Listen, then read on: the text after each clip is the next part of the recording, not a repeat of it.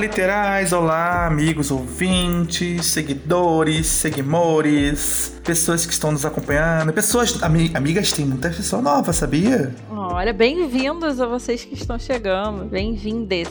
Temos novos ouvintes aí, obrigado, curtam a nossa página, estamos precisando de seguidores no Instagram e no Twitter, isso. Tá bom?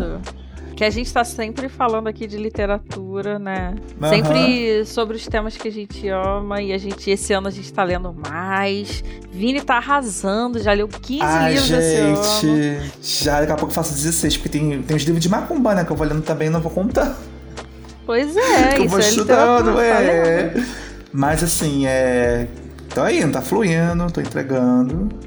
Tô gostando de fazer isso. Conteúdo esse ano. Eu já percebi que eu sou o leitor mais de livro físico. Eu não rendo no Kindle. Eu engajei no Kindle de uma forma que eu tô viciada em Kindle. E aí quando eu pego um livro normal, eu fico preguiça. Porque, cara, Kindle, o Vinícius me deu, o editor do nosso podcast, meu marido, e ele me deu um Kindle Paperwhite esse ano de aniversário. E é viciante, porque eu sou cega, eu trabalho com revisão no fim do dia, eu não tô enxergando mais nada. E aí eu posso botar a letra do tamanho que eu quiser, aumentar a luz, diminuir a luz. Então assim, Kindle é viciante. Fora que ele é vinho. Eu não sei se é porque meu Kindle é o primeiro, né? Deve ser isso. É isso, porque eu tinha o Kindle antigo também e eu não era viciado, eu só queria ler livro físico. Ah, é aquele Kindle horrível. É isso. O meu Kindle horrível. É horrível. Se você mudar pro mais recente, você vai virar a louca do Kindle, vai querer botar tudo. Eu tenho feito uma coisa que eu nunca fiz na vida, que é comprar livro de Kindle na Amazon, gente. Eu não fazia isso. E falando em livro, hoje o assunto é livro, né? Vamos entrar nessa tag aí que tá todo mundo, todos os influenciadores, né, praticamente fazem, que é dicas de livros para ler em um dia. Ai, melhor... Olha, eu sou uma pessoa que ama lista de livro para ler um dia. Por quê? Porque livros curtos, impactantes e que você lê muito rápido e aquilo te dá uma satisfação. Eu já terminei um livro, sabe? Então, assim, melhor coisa que tem é a lista de livros para ler em um dia. Então, vamos tentar aí dar conta disso. Espero que a gente consiga. Segura nossas dicas aí, então, pessoal. Espero que gostem. Vamos lá! Vamos botar cultura para esse povo? Uma adulta triste se solitária. A grande maioria dos livros bons são livros de grande qualidade. Sou fã, quero service. É a afinação da interioridade. Primeiro da lista, O Alienista, de Machado de Assis, que eu achava que era um conto. Eu tenho trauma. Posso desabafar?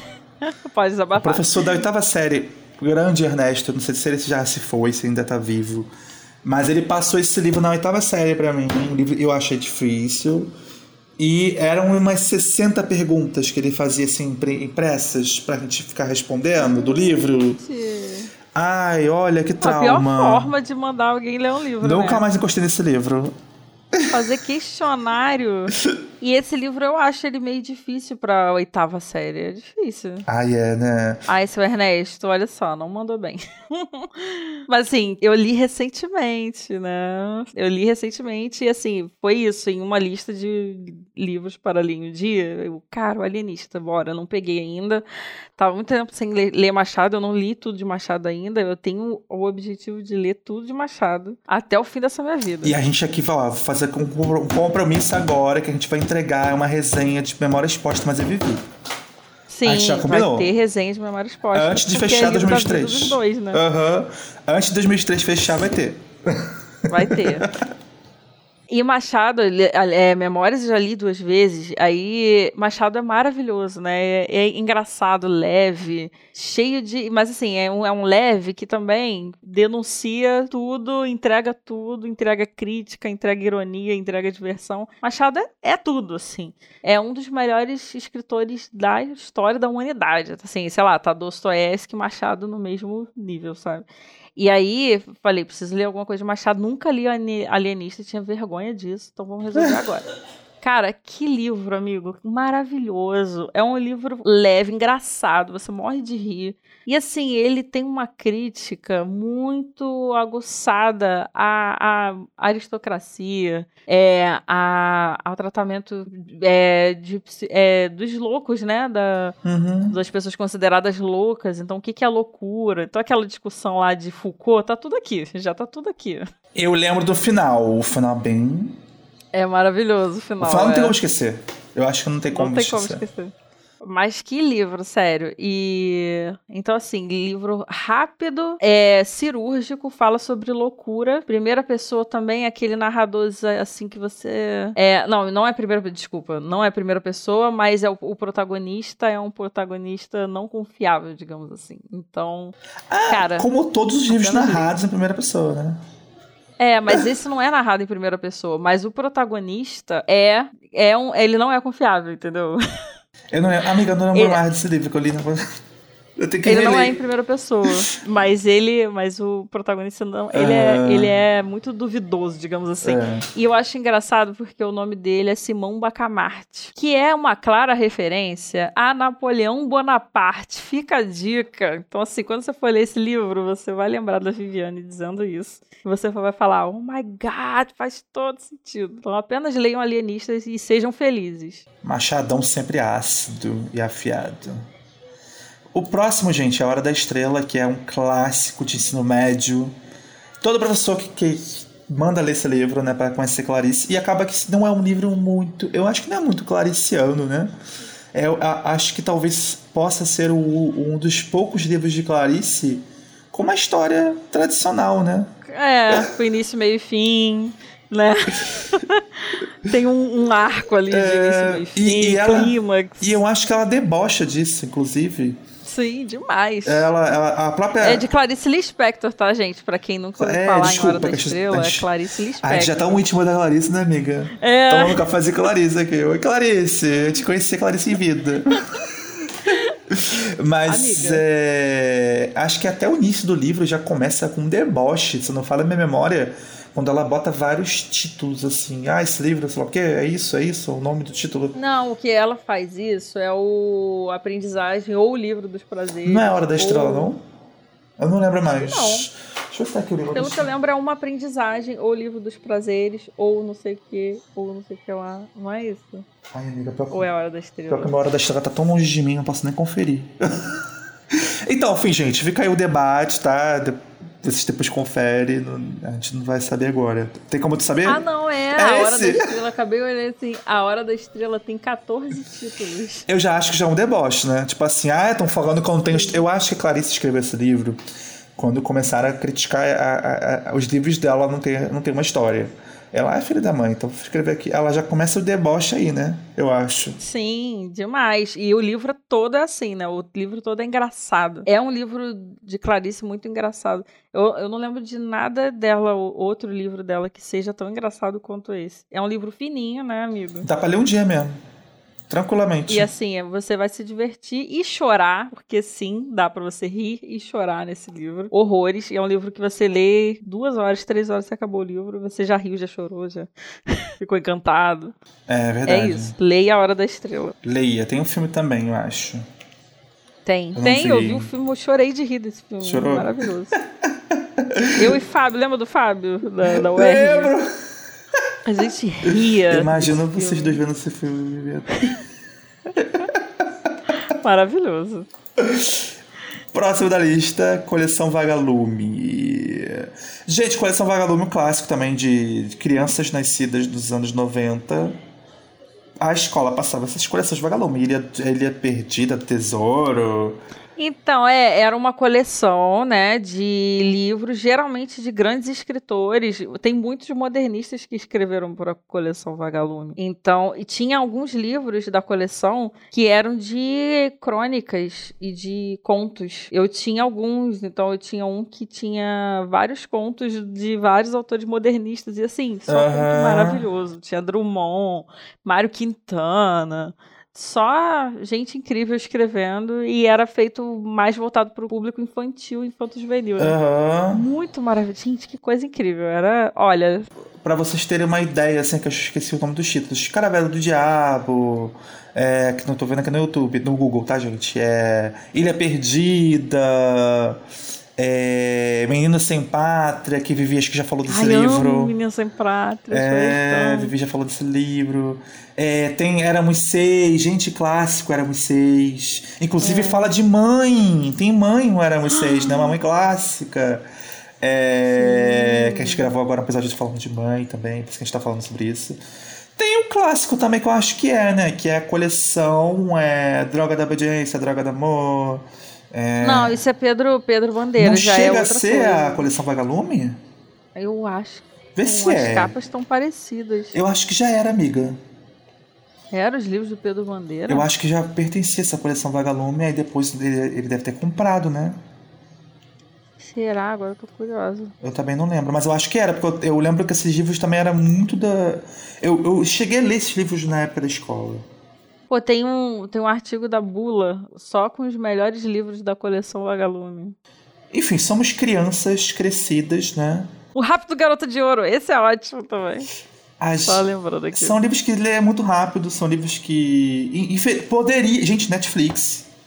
Vamos fazer séries, filmes dessa coleção Vagalume, por favor, potenciais. Gente, só tinha história maravilhosa. Entendeu? Então a gente cresceu, né, sobre isso. A gente, quando era pequena, obviamente, a gente demorava um ano para ler esses livros, mas, pô, são livros que são engolidos em um dia, provavelmente, né? São muito rápidos, fáceis. Aqui, amiga, é assim. Apareceu aqui pra mim. Pedro Bandeira. A Droga da Obediência, Pântano de Sangue, Anjo da Morte, Droga do Amor, Droga de Americana. Eu só li a Droga da Obediência. A outra é qual? Droga da Obediência. Peraí, que eu já estava da minha vista. É Droga da Obediência, Pântano de Sangue, Anjo da Morte, Droga do Amor e a Droga de Americana, eu acho. Ou Americana. Ah, de Americana. Isso. Cara, isso eu não li. Eu li da escola Droga da Obediência e acho que li Droga do Amor e Pântano de Sangue. Eu li esses três. Quando eu fazia estágio no Newton Braga, que é uma escola militar, a professora passou lá e eu acompanhei as aulas dela sobre o livro, mas eu não li, não. Aliás, queria fazer uma menção honrosa, você falou dos infantos juvenis nacionais, né? Tinha um clássico das meninas pré-adolescentes, que era o A Marca de uma Lágrima. Ai, que também livro. Mas também é Coleção Vagalume. Também? E é do Pedro Bandeira também. Mas só que esse, se não falha a minha memória, é uma reedição de um clássico, né? Que então, a minha edição não era era um livro à parte, não era não, mas da coleção Vagalume. Mas é Pedro Bandeira. Eu acho que também é a coleção Vagalume. Qual o nome daquela história daquele cara feio lá da Itália, com o narigão? Qual o cara feio da Itália com o narigão? É um livro clássico, amiga. Pera, deixa eu ver aqui. Vitor Hugo? Não sei. Pera, deixa eu procurar aqui, rapidinho. Aqui, amiga, essa aqui, ó. Siriano de Berarghi. Peraí. Nossa, nunca ouvi falar. Vou te mandar aqui no chat. Então, eu sei que esse é um clássico, assim. Parece que é um livro da Itália. Amiga, essa história é mega batida. É Bete a Feia. Não, sério, Bete a Feia. Patinho Feio. Sempre usa essa história. Se você quer fazer sucesso, sim, amada, Monte Cristo. Vai nos clássicos. Não, sério, tô falando sério. Os clássicos sempre são reeditados. A Marca de uma Lágrima... Punho de Notre Dame. Que é justamente a pessoa que... Nesse caso, se não falha a minha memória dessa história, é o cara que é feio, mas ele escreve muito bem. Ele arrasa na poesia. Aí... A Marca de uma Lágrima... Na Marca de uma Lágrima, acho que é isso também, né? Aí ele arrasa na poesia lá, ele é muito bom, aí ele quer conquistar a pessoa lá, e ele finge lá, manda a pessoa bonita mandar os poemas pra pessoa lá, pras cartas, pra pessoa lá amada, fingindo que é ela, porque ele não quer mostrar a cara. Aí a pessoa acaba se apaixonando pelas cartas e as palavras do feio, né? Sem saber que é o feio. Então, mas eu não lembrava disso, não. Pelo que eu vi aqui, o que eu lembro... A sinopse de A Marca de uma Lágrima é uma menina que vai a uma festa de aniversário do primo dela, se apaixona por ele, e ele gosta da amiga dela. E aí, depois desses acontecimentos, ela lida com isso, né? E ajuda os dois lados desse amor, escrevendo poemas pra eles. É a mesma coisa. É isso. É a mesma coisa. Tá vendo? São coisas... Só que com adolescente. É, são coisas que são... É assim, não... é fórmulas, né? Que são utilizadas. É Bete a Feia também tá um pouco... É um pouco disso também, não é? Eu acho que é. Não lembro mais do Bete a Feia. Mas fiquei super... Mas quando você lê pré-adolescente, você fica impactada. Maravilhoso. Porque todo... Você se identifica, sabe? Mas é isso. Todo... Assim, tirando os que se sentem os populares da escola, né? Os gostosos, que a mãe e o papai já jogaram na cabeça, que são maravilhosos. Metade da sala é assim. Todo mundo é uma Bete a Feia. É isso. Todo mundo... É o hino dos excluídos, né? Dos zoados, dos que sofrem bullying. Cara, todo mundo meio que se esconder a cara. Ninguém quer aparecer, não, gente. Todo mundo quer... E acaba a gente quem? Olhando quem? Os populares. Nossa, olha aquela pessoa, como é popular. Ai, mas ela não pode me ver. Então, é uma história muito assim que... É sucesso. É hit. Sucesso. É isso. Aí você já lida com ela já na adolescência e aí você vai ver isso se repetir a sua vida toda. Aí os aí os populares estão tudo barangado. Hoje em dia a gente linda aqui plena. Pleníssima. É, o patinho feio, né? O cisne finalmente. É isso. Mas é isso, gente. Só uma brincadeira à parte, mas Coleção Vagalume entrega, se puderem ler, quiserem ler. Entrega. Eu tenho um livro aqui que, olha só, aqui tá perto de mim. O Artista na Ponte é dessa coleção também, ou não, mas eu li na época, eu li na sexta série, e esse livro me marcou tanto. Olha, gente, Centro de Valorização à Vida, por favor, nesse momento, coloque o telefone embaixo. É a história de um rapaz que ele vai pro lado da ponte, né? E ele é artista, ele vai tocar.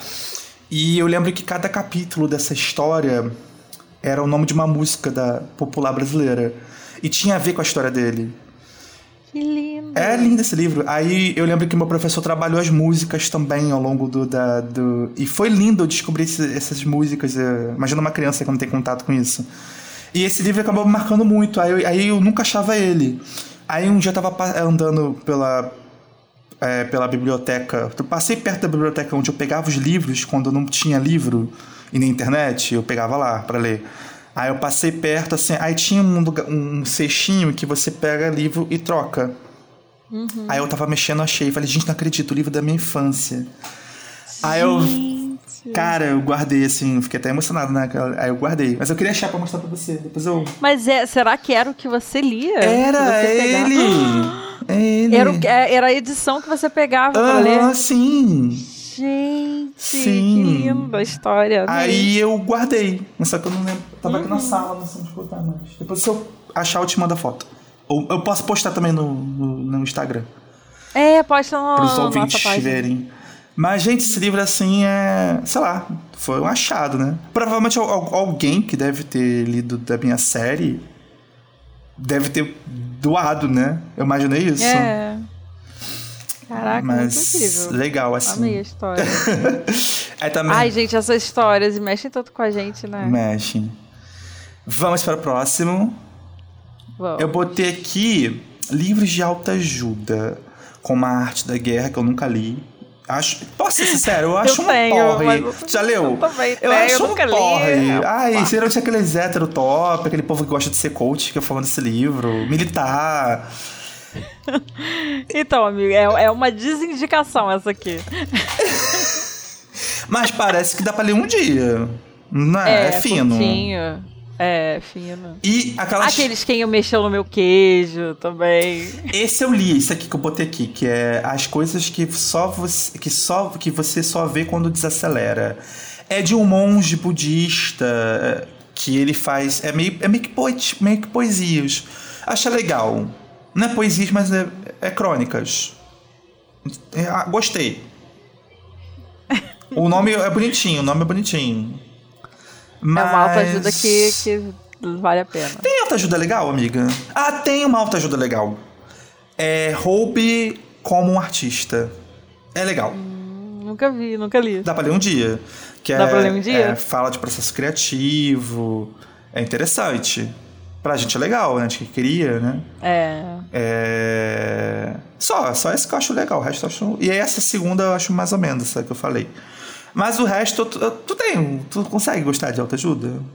Nunca consegui gostar de autoajuda, nunca me ajudou a autoajuda. Ah, não, mas calma aí, Paulo, para tudo que eu li uma autoajuda esse ano.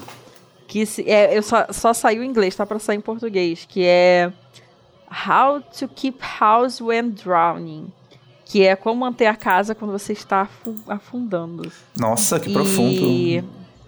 Então, mas é um livro de autoajuda, porque ele é um livro para ajudar pessoas que têm TDAH, depressão, depressão pós-parto, a cuidar da casa de uma forma que você consiga lidar. Porque só quem cuida da casa sabe o peso que isso tem nas nossas vidas.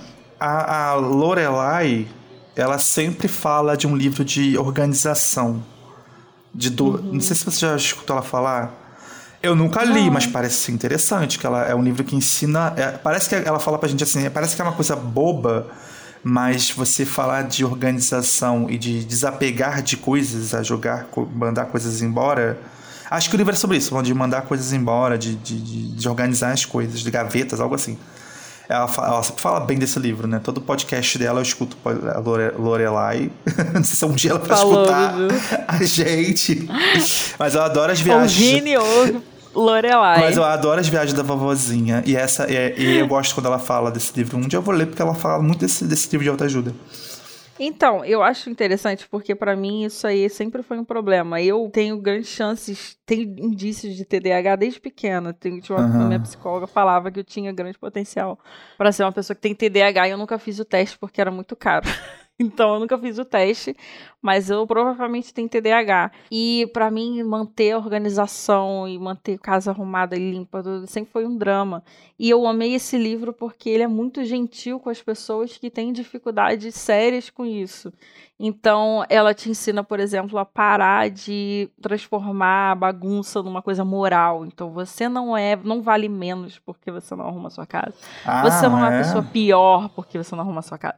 Você não é preguiçoso. Principalmente, mulheres carregam muito esse estigma, né? É desleixada, é porca, preguiçosa. E eu ouvi isso a minha vida toda. E ali o livro ele é muito gentil com essas pessoas. Então, é um livro de autoajuda que eu recomendo pra caramba, porque ele me ajudou muito. E até porque também, gente, no processo criativo, pelo menos eu, quando eu estava na faculdade, até hoje um pouco disso, né? Mas na faculdade era maior. Eu precisava criar os textos e era vários textos na minha mesa, assim. Semana de prova, eu só funcionava, assim, no caos, né? E às vezes a gente funciona no caos, literalmente, né? É isso. A gente precisa do... sabe aquela famosa fase bagunça organizada? Lógico. Minha bagunça é organizada, então, por aí. Né? E ela fala assim que isso não tem um valor moral, você não vale menos, você não vale mais. O que você precisa é de uma casa que seja funcional para você.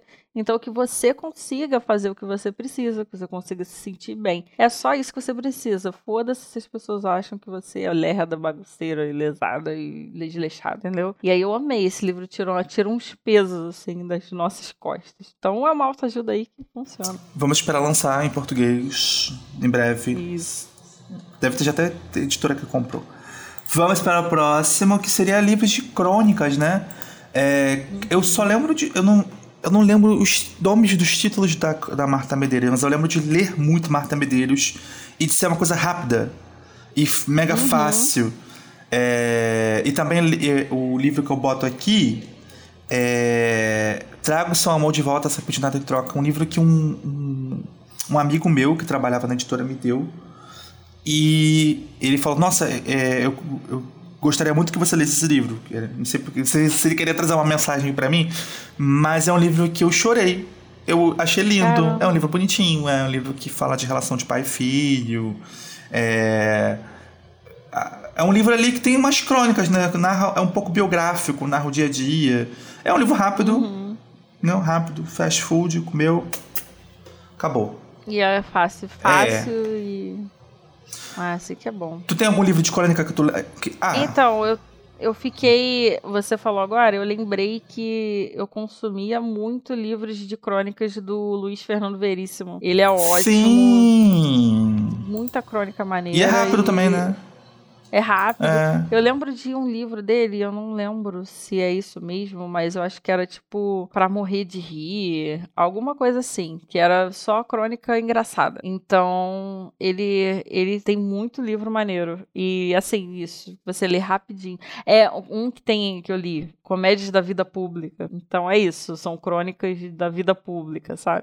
Uhum. E aí, geralmente engraçados, fáceis e rápidos. Então, realmente, são livros ótimos pra ler. Arrasou, gente. O próximo... Ah, é uma outra coisa que eu lembrei, mas não tem nada a ver, que acaba sendo bem devagar, que é a Descoberta do Mundo, né? Que é as crônicas de Clarice, mas é muito grande, então esquece. Só lembrei de outra crônica pra citar, mas tu não vai ler um dia esse livro. Mas é fácil também, é bem fácil. Eu ia até falar de Mrs. Dalloway da Virginia Woolf, que ele é fino, mas é ilusão, porque Virginia Woolf, um livro fino você vai demorar muito pra ler, porque a cada parágrafo tem um mundo ali dentro, então esquece. Temos aqui nessa lista também uma pegadinha, né? Vamos deixar pra falar quando chegar. Livro de poesia. Eu coloquei aqui A Princesa Salva a Si Mesmo, é um livro que eu li em um dia, que eu lembro. E Rosa do Povo. Rosa do Povo eu não sei se dá pra ler um dia, mas eu acho que é um dos meus melhores livros de poesia, apesar de Drummond... a gente ia falar isso no Literatreta, né? Quando eu descobri que Drummond era extremamente homofóbico, e homofóbico, assim, de declarações em entrevistas, está registrado. Eu fiquei chocado. Gente, sério? Amiga, é muito homofóbico, mas muito, assim, a um nível... Sabe, assim, e agora a gente infelizmente tem que separar ali. Ele é um ótimo poeta. É isso, a morte do autor de novo. Tem que matar mesmo o autor mesmo, ele muito matado, porque... Sim. A gente acabou, eu lembro que a gente chegou a preparar um Literatretas que teria esse tema. Aproveitar pra falar agora, né? Dá pra trazer no do LGBT, amigo. Cara, muito homofóbico, amiga. Depois tu pega umas entrevistas dele aí, tem entrevista gravada... Tem entrevista de revista, muito homofóbico. Que absurdo. E eu tava lendo poemas dele ontem, porque eu, quando fico muito ansiosa, eu gosto de ler poesia, porque acalma. E assim, poemas maravilhosos, né? O cara realmente era bom, não tem nem o que falar, mas credo, homofóbico. Eu não sei se Rosa do Povo é um livro também curto. Eu acho que poesia dá pra ler um dia, assim. É claro que... Dá sim. Tem alguns livros que dá. Vai ser aquela leitura mal feita, né? Porque... Tem que prestar atenção. Tem que dar uma prestada atenção. Mas agora, eu acredito que agora a gente vai entrar num limbo aqui que tal que vai ser um pouco isso. Dá e não dá, né? Qual é o próximo? Metamorfose. Metamorfose. Eu acho que dá e não dá também. Entra novamente aí. É pequenininho, é rápido, então, mas dá pra dar umas enganadas. Não, então, eu acho que a leitura dele é rápida mesmo, só que o que ele vai levar pra sua vida depois é infinito. Mas você lê rápido, você consegue iniciar e concluir a história de forma rápida. Tá, entendi a história. E aí agora você vai pensar, e aí você vai surtar. Mas, por exemplo, Virginia Woolf é difícil de ler mesmo. Por mais que seja curto, é pequeno, a leitura é difícil, entendeu? É difícil você ler em pouco tempo. Mesmo que você leia mal lido, é um livro... denso demais pra você ler rápido. O Kafka aqui não, ele é bem seco, bem direto, bem objetivo em Metamorfose, então você consegue ler rápido. Agora, o que tu vai levar aí de reflexão pra tua vida é outra história. Outro também que eu acho polêmico é Água Viva, porque Água Viva é muito... Não, esse realmente. É muito curto, mas rapaz... esse é tipo Virginia Woolf. Pra você sair da primeira página, então ele vai demorar. O meu TCC foi isso aqui. Foi a Objeto Gritante, que é o datiloscrito, que não foi publicado. E o suposto datiloscrito que originou Água Viva, né? Rapaz, é uma loucura. Aquilo dali eu vou trazer... É claro que Água Viva é romantizado, né? Dá pra ver claramente que o Objeto Gritante era uma espécie de guia diário, sei lá... Era um esboço de vários textos de Clarice. Mas, assim, dá pra entender também que no Objeto Gritante, Clarice queria fazer um romance louquíssimo, né? Um romance, assim, que envolvesse tudo. A biografia dela, tudo, assim, fosse uma coisa... Sei lá, fosse um experimento do lado louco dela. Era um experimento. Era, aí acabou que... E aí é um livro extremamente doideira. E Água Viva é aquilo dali, né? É. Tem história, tem então nada. Então é difícil, é. Realmente é pegadinha. Água Viva é pegadinha. É pegadinha. Não dá pra ler em um dia.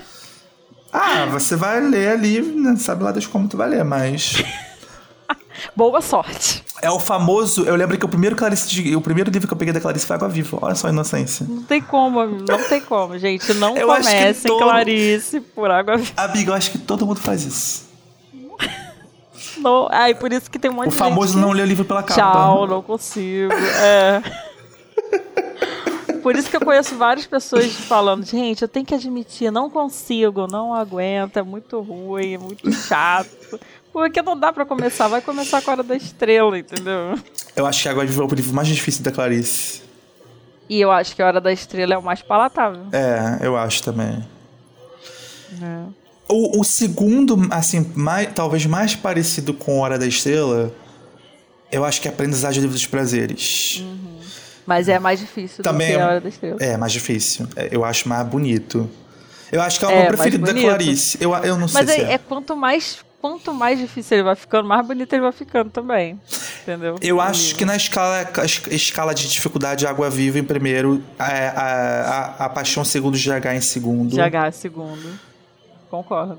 É. Aí depois vem A Aprendizagem. Não, aí tem os contos, né? Tem os contos doideiros. Assim, Ovo da Galinha também. É louquíssimo. É louquíssimo. É. O Amante até que é tranquilo.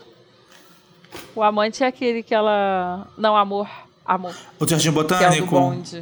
Do bonde, Jardim Botânico. Ela tá no bonde e o cara mascando chiclete. Eu acho esse conto lindo. O cego mascando chiclete. É maravilhoso. Mas ele já é mais abstração. Ele já começa a dar uma viajada ali, né? Ai, só apenas leiam Clarice, gente. Pegadinha ou não, Clarice é tudo. No episódio de Mulheres na Literatura, temos que falar. Com certeza vai ter essa mulher. O próximo é A Filha Primitiva, que a gente falou no episódio anterior, que hoje a gente gravou de mães, do episódio de Dia das Mães. E esse livro já estava lá e eu já fiz resenha sobre ele. Mas ele tem que estar aqui também, porque eu achei esse livro por uma indicação da Redatora de Merda. Aliás, sigam a Redatora de Merda, que é maravilhosa. E ela só indica desgraçamento. Você quer desgraçar a sua cabeça? Consuma conteúdo da Redatora de Merda, porque ela vai te dar. E aí, tadinha, eu tô pegando tudo de lá e aí eu tô desgastando a minha cabeça, eu tô fazendo a minha vida. E aí ela indicou A Filha Primitiva. Ela falou, então, assim, gente, poucas páginas de desgraçamento pra vida toda. E é real. Livraço, curto, direto. Mas você tem que ter estômago. Prepara seu estômago e vai ler A Filha Primitiva. Arrasou, Filha Primitiva. O próximo é A Morte. Não, O Amante. O Amante? Ah, O Amante. Pulei O Amante, tadinho do Amante. O Amante. Eu não sei se ele vai ter resenha, não sei se eu vou fazer resenha dele, mas também falei no episódio sobre mães desse livro. E ele é de Marguerite Duras, uma francesa. Aliás, quem se inspirou muito na Marguerite Duras é a Annie Ernaux, que ganhou o Nobel de melhor escritora no ano passado. Nobel de literatura, né? Acho que ano passado ela foi a ganhadora. E ela se inspirou muito nessa autora, que é Marguerite Duras. E esse livro é a história de uma mulher que se apaixona por um chinês, só que ela só tinha 15 anos, então é um romance meio pedófilo, digamos assim, e ele é meio autobiográfico e em primeira pessoa, descrito por uma narradora melancólica, então é uma coisa curta e também desgraçadora. Só tem lido isso, gente, socorro. O próximo seria qual agora, amiga? Peraí, deixa eu ver. Agora sim, A Morte de Ivan. Agora chegou A Morte de Ivan. Divan Lish? Ilhas. Eu não li esse, eu vi que é especialista nesse assunto. É porque é russo, né? Eu gosto dos russos.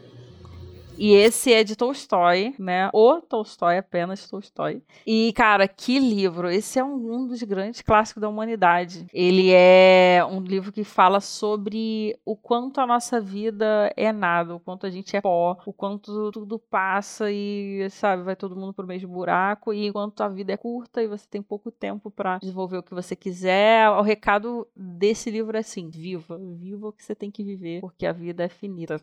Basicamente isso.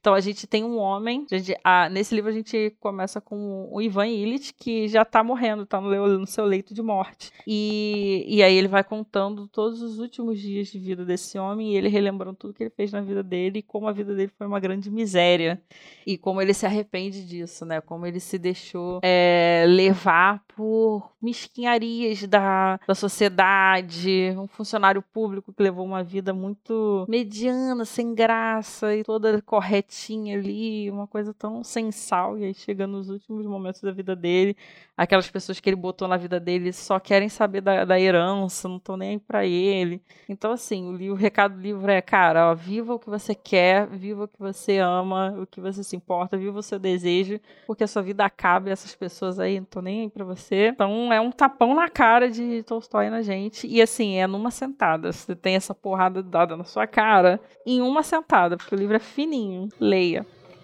Arrasou, e é um clássico sempre muito citado, né? Eu reparo que ele é muito citado. Eu tenho várias listas que ele entra, inclusive nessa que a gente tá fazendo agora. E pra fechar, né? Aí o livro que Vivi sempre fala desse livro, eu tenho que ler que Vivi... Acho que é o livro da vida de Vivi, provavelmente. É o meu livro da vida. Porque, inclusive, é o título, né? Que deve ter inspirado o título do seu quadro. Sim... É porque esse livro tem várias traduções. Ele pode ser Notas do Subterrâneo, que foi a versão que eu li, Memórias do Subsolo, Memórias do Subterrâneo. Tem várias traduções possíveis. E aqui eu escolhi Memórias do Subsolo pra falar aqui. Mas é livro de Dostoiévski, também é o primeiro livro que eu li de Dostoiévski na minha vida. Foi uma época engraçada, eu tinha 18 anos, eu já tinha lido tudo que tava na minha estante, e aí eu tava desesperado porque eu não tinha dinheiro pra comprar livro, não aguentava mais ficar sem ler. E aí a minha tia se desfez um monte de livro antigo que ela tinha, e aí veio um monte de coisa maravilhosa, e o primeiro que eu peguei pra ler era esse aí, Memórias do Subsolo, porque era fininho. E aí eu falei, vou ler esse livro aqui. E é um soco no estômago. O livro já começa te dizendo que ninguém que tem mais de 40 anos é feliz, e se falar que tá mentindo. Nossa! Ele é assim, mas ele é super cru, super sem lubrificação, entendeu? Esse livro. E é muito bom, Dostoiévski, é um ótimo livro para começar, Dostoiévski. E é isso, gente, então acho que fechamos a nossa lista, né? Acho que fechamos. Nossa pequena lista gigantesca. Espero que tenham gostado das dicas aí. As próximas... Pode ser que a gente faça uma parte 2 no futuro. Pode. A gente vai lendo mais. Uhum. Porque é sempre bom relembrar, pensar em livros pra ler em dia. Essas listas são maravilhosas. Sim, salva a gente, né? Quando a gente tá desesperado querendo ler alguma coisa. E naquela vida de trabalhador, de estudante, naquela vida apressada. Já dá uma salvada, né? Nesses momentos. E a gente sempre quer uma boa curadoria, porque a gente às vezes acha a lista, mas é uma lista não muito confiável. Então aqui vocês têm o selo Viviane e Vinícius de validade. Exatamente. Então é isso, pessoal. Espero que tenham gostado deste episódio aí. E, né, ficamos aqui. Sigam a gente nas redes sociais. Sigam a gente nas redes sociais. De vez em quando a gente publica conteúdo e a gente também divulga quando sair episódio da Craquinha. Exatamente. Então é isso, fiquem com Deus aí e até o próximo episódio. Acompanhem a gente nas redes, dê play aí nas nossas resenhas individuais. E é isso. E boa leitura pra vocês. Até a próxima, beijos. Beijo.